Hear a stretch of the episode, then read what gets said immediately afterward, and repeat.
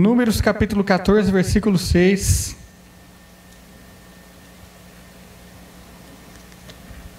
Nós vamos ler a palavra agora.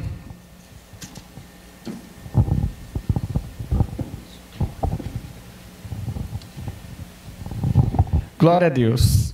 E a palavra de Deus diz assim: E Josué, filho de Num, e Caleb, filho de Genofé, dos que espiaram a terra, rasgaram as suas vestes e falaram a toda a congregação dos filhos de Israel, dizendo: A terra pela qual passamos a espiar é terra muito boa.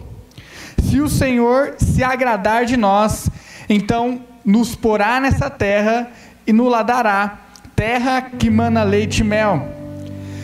Tão somente não sejais rebeldes contra o Senhor, e não temais o povo dessa terra, porquanto são eles nosso pão. Retirou-se deles o seu amparo, e o Senhor é conosco, não os temais. Mas toda a congregação disse que os apedrejassem. Porém, a glória do Senhor apareceu na tenda da congregação a todos os filhos de Israel. E disse o Senhor a Moisés: Até quando me provocará esse povo? E quando não crerá, não crerá em mim, apesar de todos os sinais que fiz no meio deles. Glória a Deus. Eu quero que você, nesse momento, coloque a mão no seu coração. Nós vamos fazer uma oração. Senhor Jesus, nós te agradecemos, ó Pai, por esse, por esse início de palavra. Ó Deus, fala conosco. Fala conosco nessa noite, ó Pai. Nós queremos ouvir a Sua voz, ó Deus toca em nossos corações, muda nossa mente, muda tudo que é em nós, ó Pai, nos transforma por completo, em nome de Jesus. Amém? Glória a Deus. A palavra de Deus nesse texto, só para você entender o contexto dessa história, a Bíblia diz que homens de Israel, o povo de Israel, foi enviado para espiar a terra de Canaã, a terra prometida por Deus para o povo de Israel. E a Bíblia diz que foram ali os israelitas, juntamente com Josué, juntamente com Caleb, outros homens de Israel. E quando esses homens eles chegam até Canaã, eles começam a observar e começam a analisar a terra, se a terra é boa, se a terra não é boa quem são os moradores dessa terra. E o intuito de espiar a terra era voltar até Moisés e falar: Moisés, a terra é desse jeito, é uma terra boa, é uma terra difícil de invadir, é uma terra complexa. O intuito era passar um relato ali, um relatório para Moisés em relação àquelas terras. E a Bíblia diz que quando os homens de Israel chegaram naquela terra, chegaram em Canaã e começaram a olhar os, os povos que habitavam em Canaã e viram que eram homens fortes, homens guerreiros, gigantes, e o povo de Israel se estremeceu com medo daquela gente. Então os israelitas voltaram para Moisés e voltaram para o seu povo e falaram: Bom, aquela terra é uma terra complicada. É uma terra difícil. É uma terra onde tem gigantes. É uma terra onde tem guerreiros. Uma terra difícil de invadir. E o medo tomou conta de toda a população. A Bíblia diz que, que o povo de Israel começou a chegar em Moisés e falar: Moisés, você nos tirou de lá do Egito para nos trazer até esse lugar e até essa terra, para a gente morrer na mão dos cananeus, nós vamos morrer nas mãos deles. Moisés, nós queremos voltar para o Egito. Moisés, nós queremos voltar para o lugar de onde você nos tirou. E para você entender, o povo de Israel havia saído do Egito por intermédio de Deus. Deus havia dado liberdade a eles. Mas naquele momento, quando eles enxergaram a terra dos cananeus e, e começaram a olhar para as dificuldades, eles olharam para Moisés e falaram: Moisés, você nos tirou do Egito para morrer aqui. E o medo tomou conta de toda a população de Israel. O medo tomou conta de todos. E eu quero que você, nessa noite, entenda algumas coisas. Uma delas é que o que havia acontecido ali é que aquele povo estava com medo, apesar de tantos sinais que Deus já havia dado. Deus já havia os libertado das mãos de Faraó, das mãos do Egito. Deus havia feito o mar se abrir. A Bíblia fala que eles eram acompanhados por Deus dia e noite. Durante o dia, uma nuvem de glória, e à noite, uma coluna de fogo os acompanhava, e era Deus dando direção a eles. E apesar de tantos sinais, apesar de tanta libertação, apesar de tanto cuidado de Deus, aquele povo, no momento do medo, se esqueceu de Deus. Aquele povo, no momento do medo, se esqueceu de quem o acompanhava diariamente. Eu quero que você repita algo comigo nessa noite. E essa frase é: O medo é o arquirrival da fé. Muitas vezes nós pensamos o porquê nós não temos fé, o porquê nos falta fé, o que nos falta para agradar a Deus, o que nos falta para viver os planos de Deus de forma profunda. Mas eu quero que você tenha isso na sua mente: o medo é o arquirrival da fé. Muitas coisas que você não tem vivido hoje, muitas coisas que você tem deixado de viver por conta do medo. Porque enquanto você se norteia pelo medo, você não consegue ter fé. Enquanto a sua vida é apoiada no medo, você não consegue ter fé. O medo é o arquirrival da fé. A fé te chama para viver o sobrenatural. O Senhor tem sobrenatural para você, tem uma vida sobrenatural para você. O Senhor tem coisas poderosas para você. O Senhor tem, tem situações, tem, tem momentos, tem ambientes celestiais para a tua vida, isso é sobrenatural.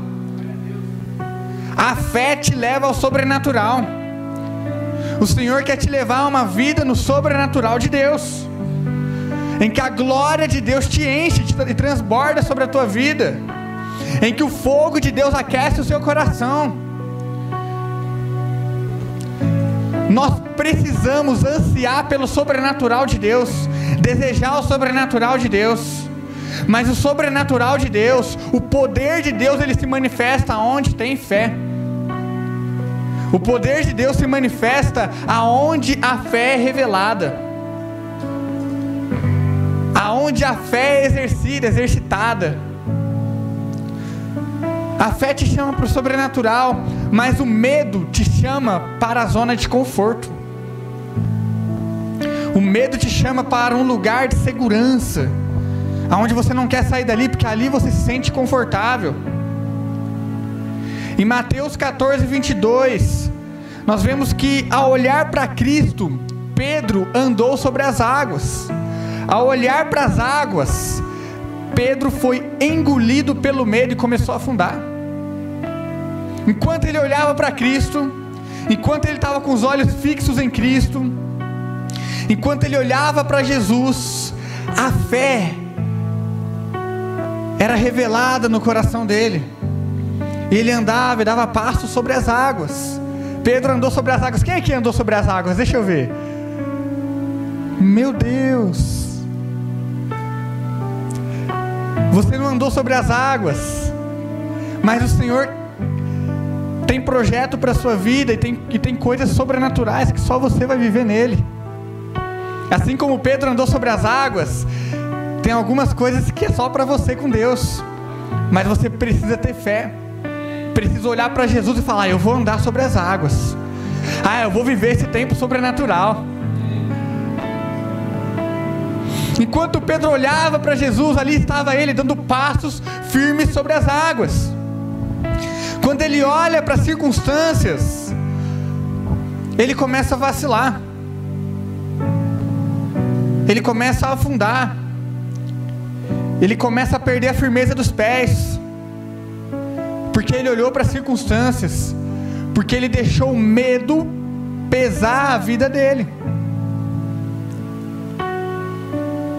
Se tem alguém que pode derrubar a fé que há no seu coração, é o medo. É o medo que você permite na sua vida. E hoje eu começo te perguntando: em quem você tem apoiado os seus passos? Em Cristo, em Jesus ou nas circunstâncias? Em quem Deus é ou aquilo que você vê à sua volta? Aonde estão os seus passos? Muitos sinais haviam dado para aquele povo. Muitos sinais, muitos prodígios, muitos milagres. Mas quando eles olham para os cananeus, um medo extremo toma conta do coração do povo de Israel. Quando nós lemos a Bíblia, quando nós abrimos a Bíblia, uma das expressões que nós mais vemos na Bíblia é não temas. Quem já percebeu isso? O tempo todo a palavra está nos advertindo: não temas, não temas, não temas, não temas.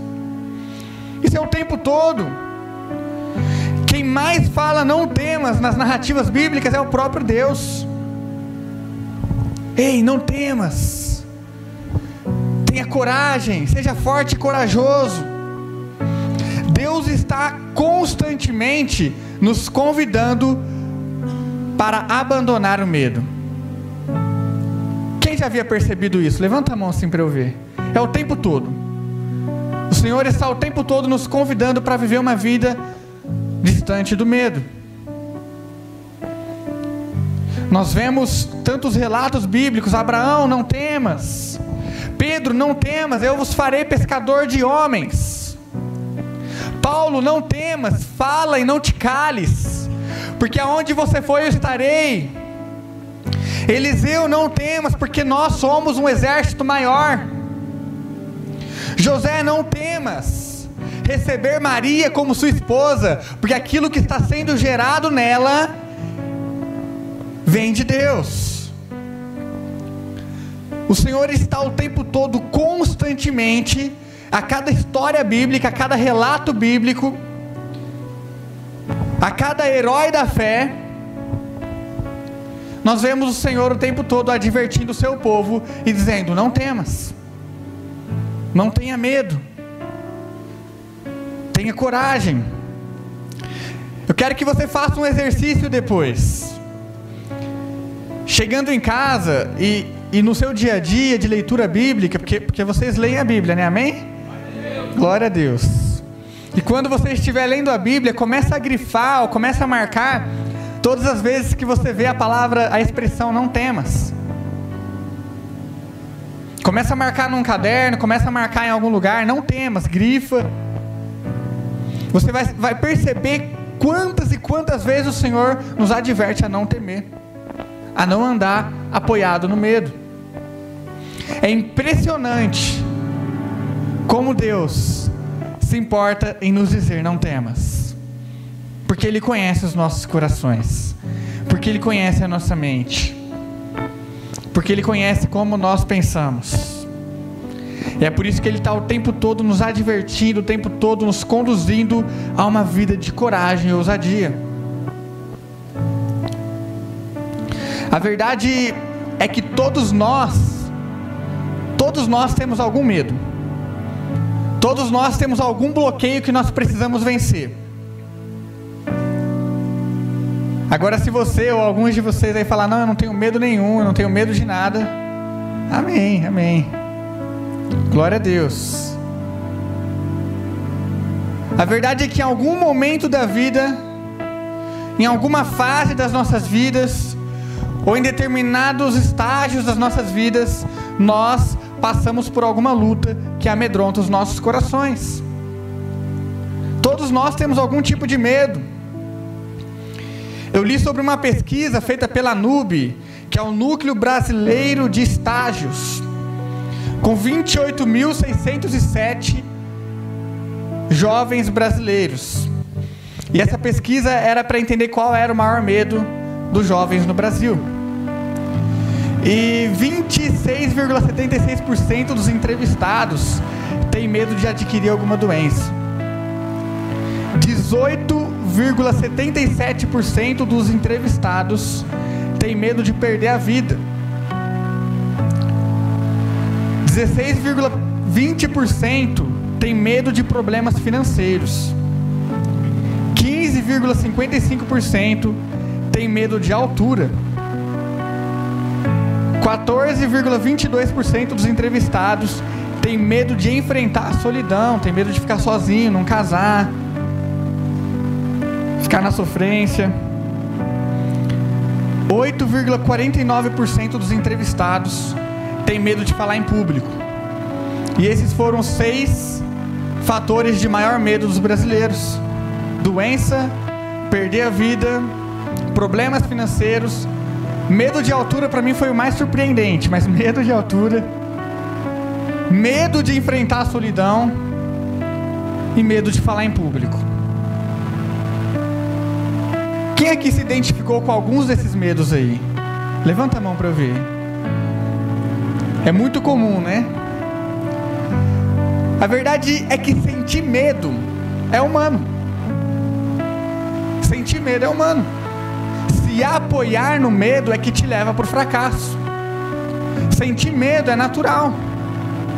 A nossa humanidade, o nosso corpo, as nossas reações diante de uma situação, elas nos levam a ter medo de alguma coisa ou outra. Então sentir medo é muito humano, é muito natural. Agora, quando você se apoia nisso, você tem problema. Todos nós somos fracos, todos nós oscilamos emocionalmente, mas precisamos nos apoiar em Deus. Nós oscilamos, nós temos emoções, nós temos sentimentos. Oscilar emocionalmente acontece. Nós vemos a palavra de Deus mostrando homens guerreiros enfrentando problemas complicados. Quando nós pegamos aí a história de Elias, Elias que que enfrenta diversos profetas de Baal, enfrenta Jezabel em determinado momento da vida, enfrenta com ousadia, e depois nós vemos ele enfrentando uma espécie de depressão. Nós vemos Salomão enfrentando algo nesse sentido. Quando ele escreve Eclesiastes, e está um pouco ali mais reflexivo na vida, um pouco mais desacreditado na vida. Então sentir medo é, é humano. Mas tem pessoas que passam a vida sustentada no medo tomam decisões com medo. Toda decisão que vai tomar se norteia pelo medo. Ah, mas ah, não vou fazer isso não porque vai dar errado, não vou fazer aquilo porque então eu vou tomar essa decisão aqui. Ou tem pessoas que nem tomam decisão. Estão com medo e no medo trava. Tem gente que trava, fica travado, não consegue andar, não consegue caminhar. Porque o medo é tão forte, o receio é tão forte, o medo de cometer um erro é tão forte que a pessoa para, trava. E fica paralisada e não consegue tomar decisões. E não consegue desbloquear a vida, não consegue destravar a vida. Porque ela deixou o medo pesar sobre a vida dela.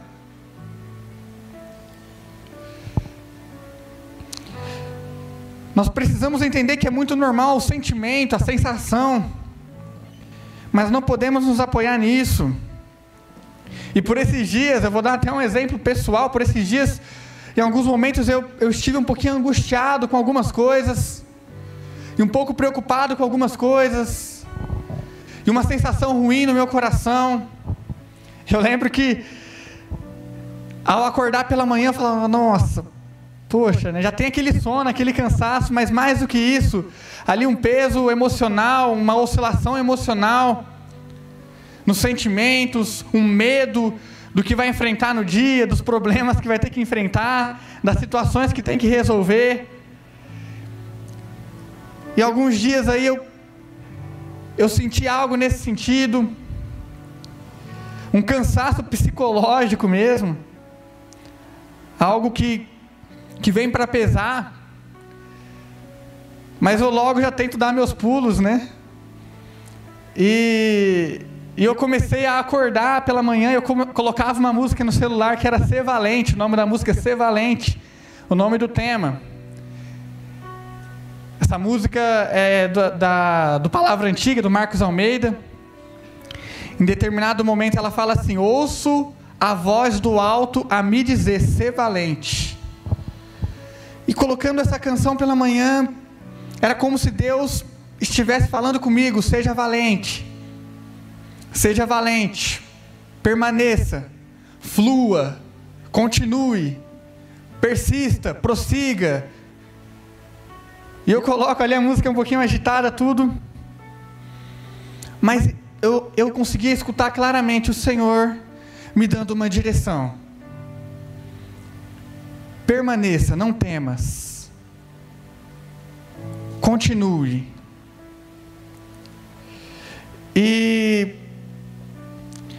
Eu, eu acho muito importante eu compartilhar isso com vocês, porque a verdade é que todos nós somos humanos, nós passamos por lutas, nós passamos por dificuldades, nós sofremos, nós choramos, temos os nossos momentos de oscilação emocional nós temos medo. Eu tenho medo, e essa é a minha humanidade, essa é a nossa humanidade. Mas a voz de Deus, ela grita dentro de mim. A voz de Deus, ela tem que gritar dentro de você, te advertindo: não temas, seja valente, corajoso, siga em frente. Em 2 Timóteo 1,7, a Bíblia diz assim: Pois Deus não nos deu espírito de covardia, mas de poder, de amor e de equilíbrio. Percebe que, que o Senhor coloca na mesma balança o medo de um lado, o poder, o amor e o equilíbrio do outro. Quando você apoia a sua vida no medo, não há poder, não há amor e não há equilíbrio. E talvez nesse momento você consiga entender porque em algumas fases da sua vida, sua vida está tão desequilibrada. Você fala, nossa, minha vida está desequilibrada. Eu não sei o que eu faço, eu não sei o que eu quero. Porque o medo,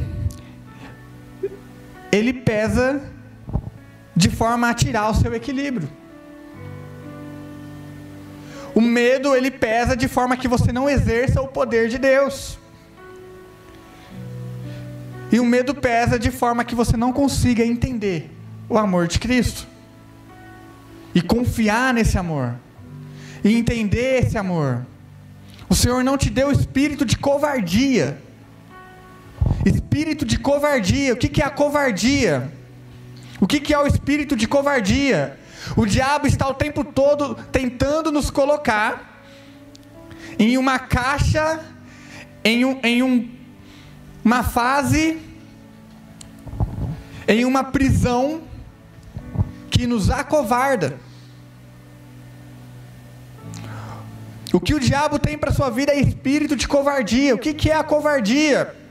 Você sente o medo. Aquele medo vem, aquela angústia vem. E ao invés de você levantar e enfrentar, você se esconde. Você se fecha. Você para. E muitas pessoas estão paralisadas. Muitas pessoas estão travadas. Muitas pessoas estão escondidas. Porque elas assumiram um espírito de covardia. Entenda isso de uma vez por todas: o Senhor não tem para sua vida espírito de covardia. O povo de Deus não flui em covardia. Nós fluímos em coragem e ousadia. O Senhor não nos deu espírito de covardia, mas de, repete comigo, poder, amor e equilíbrio. Quem quer fluir no poder de Deus aqui? Quem quer ser cheio do poder de Deus? Quem quer fluir no amor de Deus? E quem entende que precisa de uma vida equilibrada? Nós precisamos disso. Nós precisamos disso. Em 1 João 4,18, a Bíblia diz assim: No amor não há medo, antes o perfeito amor lança fora todo medo. Porque o medo envolve castigo, e quem tem medo não está aperfeiçoado no amor. No amor não há medo. Antes, o verdadeiro amor lança fora todo medo. O verdadeiro amor lança fora todo medo. Entenda de uma vez por todas. O verdadeiro amor tem nome, tem morada,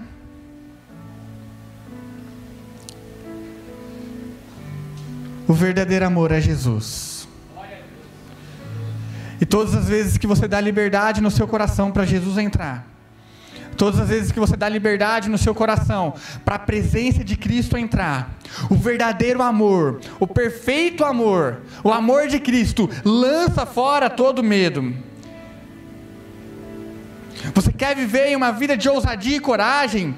Você quer expulsar da sua vida o espírito de covardia? Dê liberdade para o verdadeiro amor entrar. Abra o seu coração para o amor de Cristo entrar. A verdade é que é que o Senhor está à porta o tempo todo, está batendo, está procurando, está buscando. O Senhor está te chamando. Jó 33:14 diz: "A verdade é que Deus fala hora de um modo, hora de outro, mesmo que o homem não o perceba, ele está te chamando. O Senhor está te chamando. Jesus está te chamando. O Senhor tem algo poderoso para você. O Senhor quer que você flua quer que você flua em poder, flua em amor, flua em equilíbrio.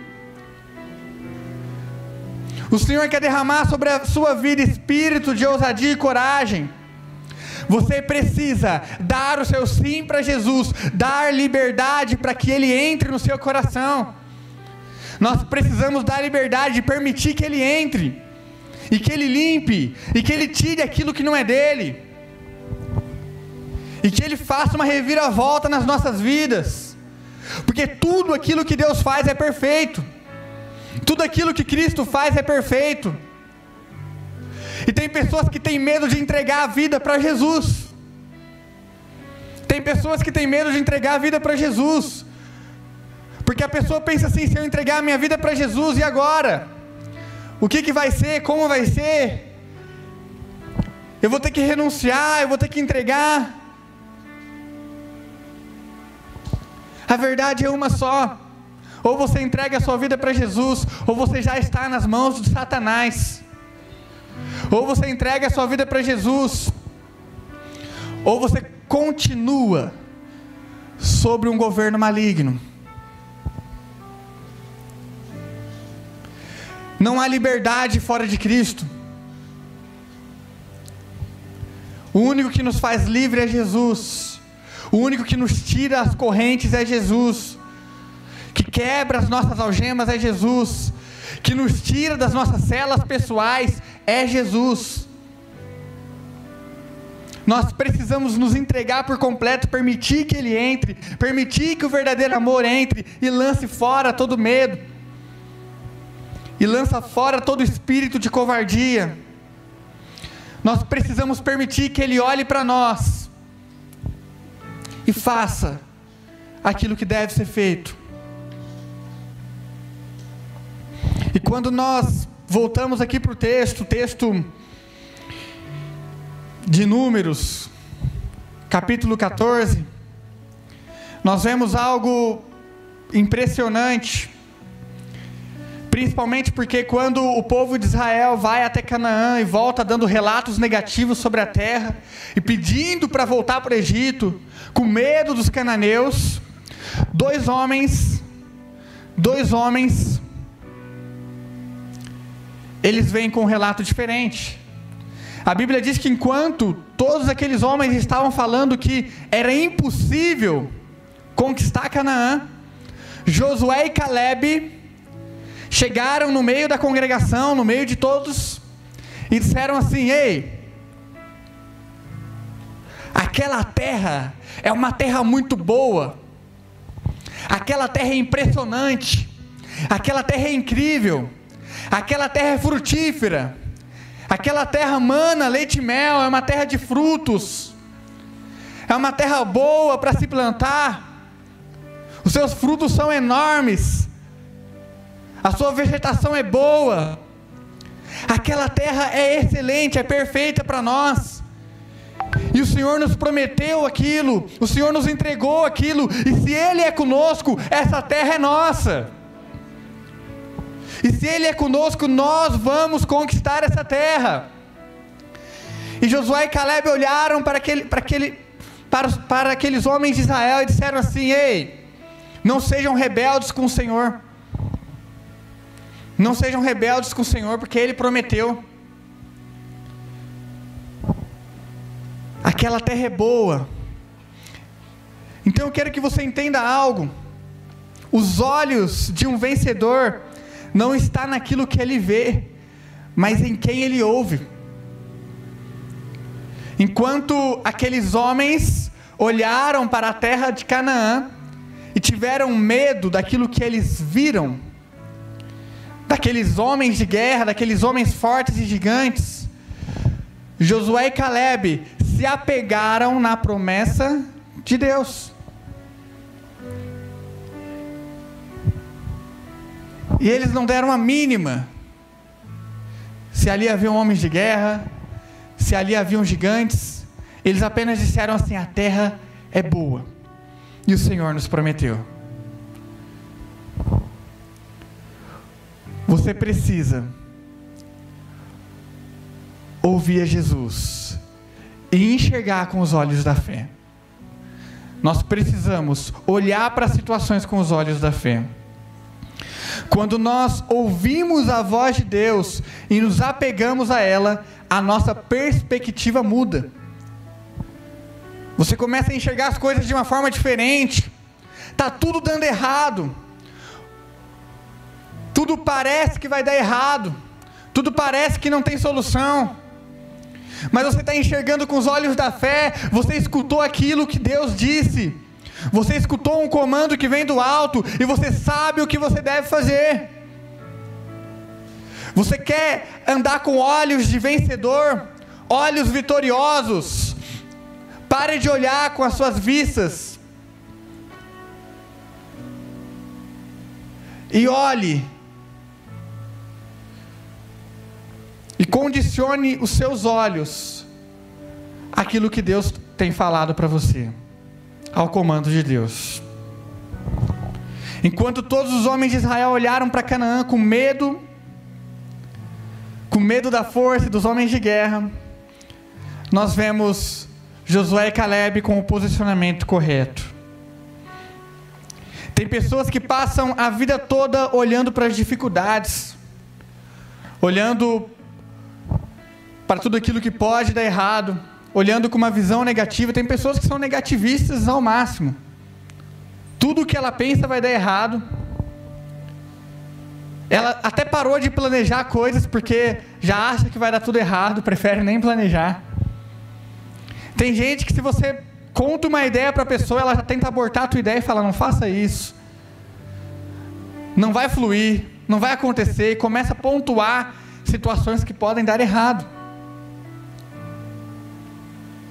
Você precisa olhar para a sua vida, além das suas limitações, você precisa olhar para a sua vida e entender que você tem um Deus que é o Deus do impossível. Você tem um Deus que pode todas as coisas, um Deus que é poderoso, um Deus que faz o impossível acontecer. Você precisa sonhar. Tem pessoas que falam assim: "Ah, eu não vou casar não, porque ninguém olha para mim. Ninguém olha para mim, ninguém me vê, ninguém gosta de mim. Todo mundo me acha feio". Tem gente que pensa desse jeito. Todo mundo me acha chato. Ninguém dá moral. E a pessoa fica ali, amaldiçoando ela mesma, né? E vivendo uma vida e olhando para ela como se, como se ela fosse a pior pessoa do mundo. Meu irmão, você precisa sonhar. Você precisa acreditar no Deus que você tem. Você precisa confiar. Muita gente, eu escuto, eu escuto isso de muita gente. Ah, ninguém, ninguém olha para mim, não tem ninguém para mim nessa igreja. Dá uma olhadinha aí para trás, para os lados, para frente, para cima. Olha o tanto de gente que tem aí. Mas tudo no tempo de Deus, tudo no tempo certo. Importante esclarecer isso. tem gente que até deu glória ali. e tem pessoas que passam a vida assim, pensam que, que não vão fluir, pensam que não vão conseguir. Gente, o dia que eu olhei para a Lohane, olhei o sorrisão dela, falei, nossa, eu podia falar assim, não vai dar certo. Mas eu olhei e falei, essa terra é boa. Aí fui espiar a terra, bater um papo, trocar uma ideia ver se era de Deus mesmo.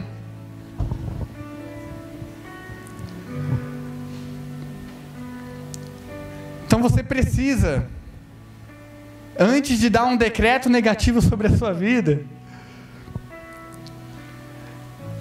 é olhar aquilo que Deus te prometeu. Olhar as circunstâncias, olhar as situações, acreditar que o Senhor é com você. Então, Pare de falar isso. Você precisa acreditar, você precisa confiar. Você precisa confiar que você tem um Deus e esse Deus quer te constituir família. Esse Deus tem um futuro para você. Esse Deus tem planos para a sua vida. Tem gente que fala assim: não, não vou arrumar um emprego, não, porque ninguém me dá um emprego. Porque aonde eu chego as pessoas fecham as portas para mim. Porque aonde eu chego as coisas não dão certo. Ou tem gente, tem gente também que está que nem o seu madruga, não quer, né? Não quer procurar um emprego. Encontra emprego e corre, né? Tem pessoas e pessoas. Mas você precisa sonhar. O Senhor tem um bom emprego para você, uma boa vida profissional para você. O Senhor tem família para o seu futuro. O Senhor tem casa para você. O Senhor tem, tem ministério para você. O Senhor tem muitas coisas para você, mas você precisa sonhar e acreditar que com perseverança, que com luta, que com fé em Deus, você vai chegar lá. Que confiando no Deus que você tem, você vai chegar lá. Nós precisamos sonhar. Ouse sonhar. Tem pessoas que já não sonham mais. Você precisa ser valente. Seja valente nos seus sonhos. Seja perseverante. Tem pessoas que passam a vida toda dizendo: Eu não sou capaz. Eu nunca vou conseguir. Eu não tenho condições. Enquanto Paulo dizia: o poder de Deus se aperfeiçoa nas minhas fraquezas. Permita que o Senhor cresça na sua incapacidade. Que nas nossas limitações o poder de Deus nos envolva. Porque estar na dependência dele é garantia de conquista. Quando nós estamos na dependência de Deus, as coisas fluem acontecem. Quando você olhar para suas limitações, lembra para o seu Deus ilimitado. Deixa, deixa esse Deus crescer nas suas limitações. Deixa o poder de Deus se aperfeiçoar nas suas fraquezas. Agora não coloque as suas limitações como uma barreira na sua vida, como um obstáculo na sua vida. Não é. Porque não há obstáculo que impeça Deus. Não há barreira que impeça Deus. Não há dificuldade que impeça Deus. A Bíblia diz assim: que quando nós temos uma fé como um grão de mostarda, uma fé como um grão de mostarda tem poder para olhar para uma montanha e falar: montanha, se mova do lado direito e vá para o lado esquerdo. Uma fé pequenininha como um grão de mostarda tem o poder de mover montanhas.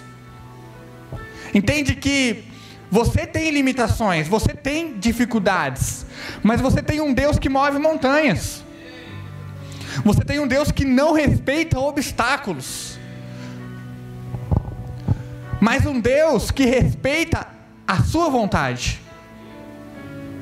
Não respeita obstáculos, mas respeita a sua vontade. Enquanto você diz não para Deus, Enquanto você fica receoso, enquanto você abraça o espírito de covardia, você não vive os projetos de Deus. Porque é a sua vontade. É o seu livre-arbítrio. Nós temos um Deus que respeita as suas vontades. Agora, quando você olha para Ele e fala: Senhor, vem, vem com o teu poder, se aperfeiçoa nas minhas fraquezas, quebra as minhas limitações então tudo começa a acontecer. Caleb e Josué olharam para Canaã como uma terra de maravilhas, como uma terra excelente. Aqueles outros homens de Israel olharam para as dificuldades daquela terra. Enquanto você olhar para gigantes, você não vai enxergar as oportunidades que Deus tem para você. E, e eu falo com bastante clareza que o Senhor, Ele não tem uma oportunidade para você, Ele tem milhões, bilhões de oportunidades para a sua vida. A Bíblia fala que as bênçãos de Deus já estão nas regiões celestiais em Cristo Jesus. Sabe o que quer dizer isso? Que, já, que há bênçãos de Deus já reservadas para você, já separadas para você. Agora, o que Deus não vai fazer por você é pegar a bênção. Quem está entendendo? Aí é com você. Quer viver o sobrenatural de Deus? Quer viver na presença de Deus? Quer andar nos projetos de Deus? Quer assumir as bênçãos de Deus para a sua vida? Esticar as mãos é com você. Colocar o joelho no chão é com você. Orar é com você. Ler Bíblia é com você. O banquete está ali. Você precisa pegar a colher e se alimentar e comer. Nós precisamos viver uma vida de ousadia, fluindo na presença de Deus. Eu quero que vocês abram comigo rapidamente aí, novamente em Números 14. Agora no versículo 24. Para a gente já encerrar.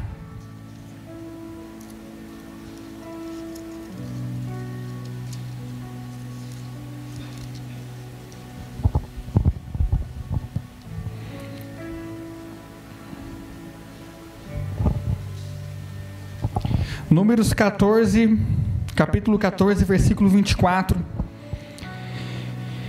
E aqui é o próprio é o próprio Deus dizendo, a Bíblia diz assim: "Todavia, meu servo Caleb, visto que demonstra ter outro espírito e me segue com confiança e integridade, eu o farei entrar na terra que foi espiar, e seus descendentes a herdarão." Agora eu quero que você pule para o versículo 33.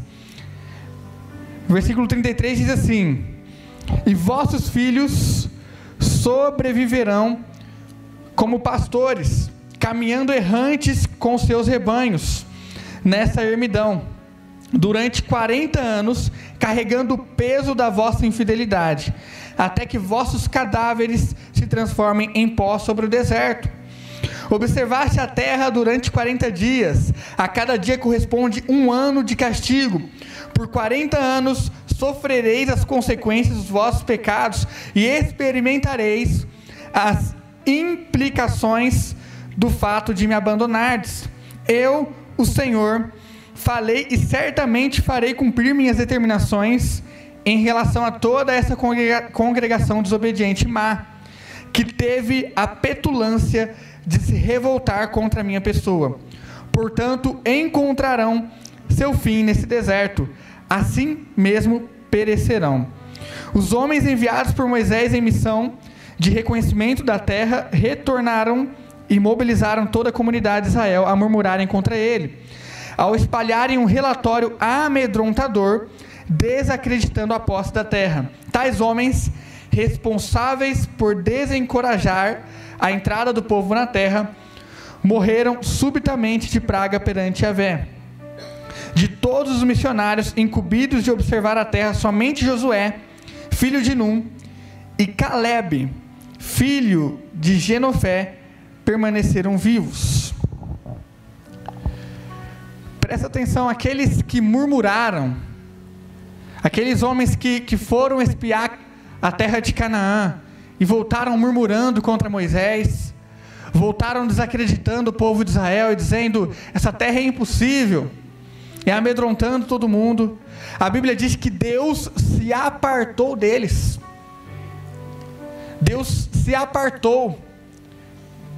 Como eu, como eu comentei com vocês inicialmente, o medo é humano. Agora, o espírito de covardia é você que permite. O Senhor se aparta do espírito de covardia. O Senhor também se aparta da murmuração, que desagrada ainda mais a Deus. E aquele povo, ele, eles, além de, de voltarem com um espírito de covardia e compartilhar isso e amedrontar toda a nação de Israel, eles voltaram murmurando contra Moisés. E Moisés não fez nada sem a direção de Deus. Então eles murmuraram contra Deus. E a Bíblia diz que Deus se apartou deles. Eles foram impedidos de entrar na terra prometida. Ficaram 40 anos perdidos no deserto, andando errantes no deserto, porque eles eles lançaram sobre eles mesmos o seu decreto. Quando eles disseram que era impossível entrar na terra prometida, ali Aqueles homens estavam colocando um decreto sobre eles próprios. Mas a Bíblia diz que, que Caleb, que Josué foram perseverantes. Foram perseverantes. Confiaram, acreditaram em Deus. Enxergaram os bons frutos da terra. E eles tiveram a oportunidade de entrar na terra prometida e herdar a terra prometida. O troféu dos perseverantes é ter vida em abundância. O troféu dos perseverantes é desfrutar das promessas de Deus. Que nessa noite, sobre a sua vida, a valentia de Deus, a coragem de Deus, seja o seu apoio. Que todo espírito de covardia seja abandonado, seja renunciado, seja deixado de lado. O Senhor grita nessa noite, dentro de mim e dentro de você. Sejam valentes, que sejamos ousados, corajosos eu quero que você fique de pé nesse momento.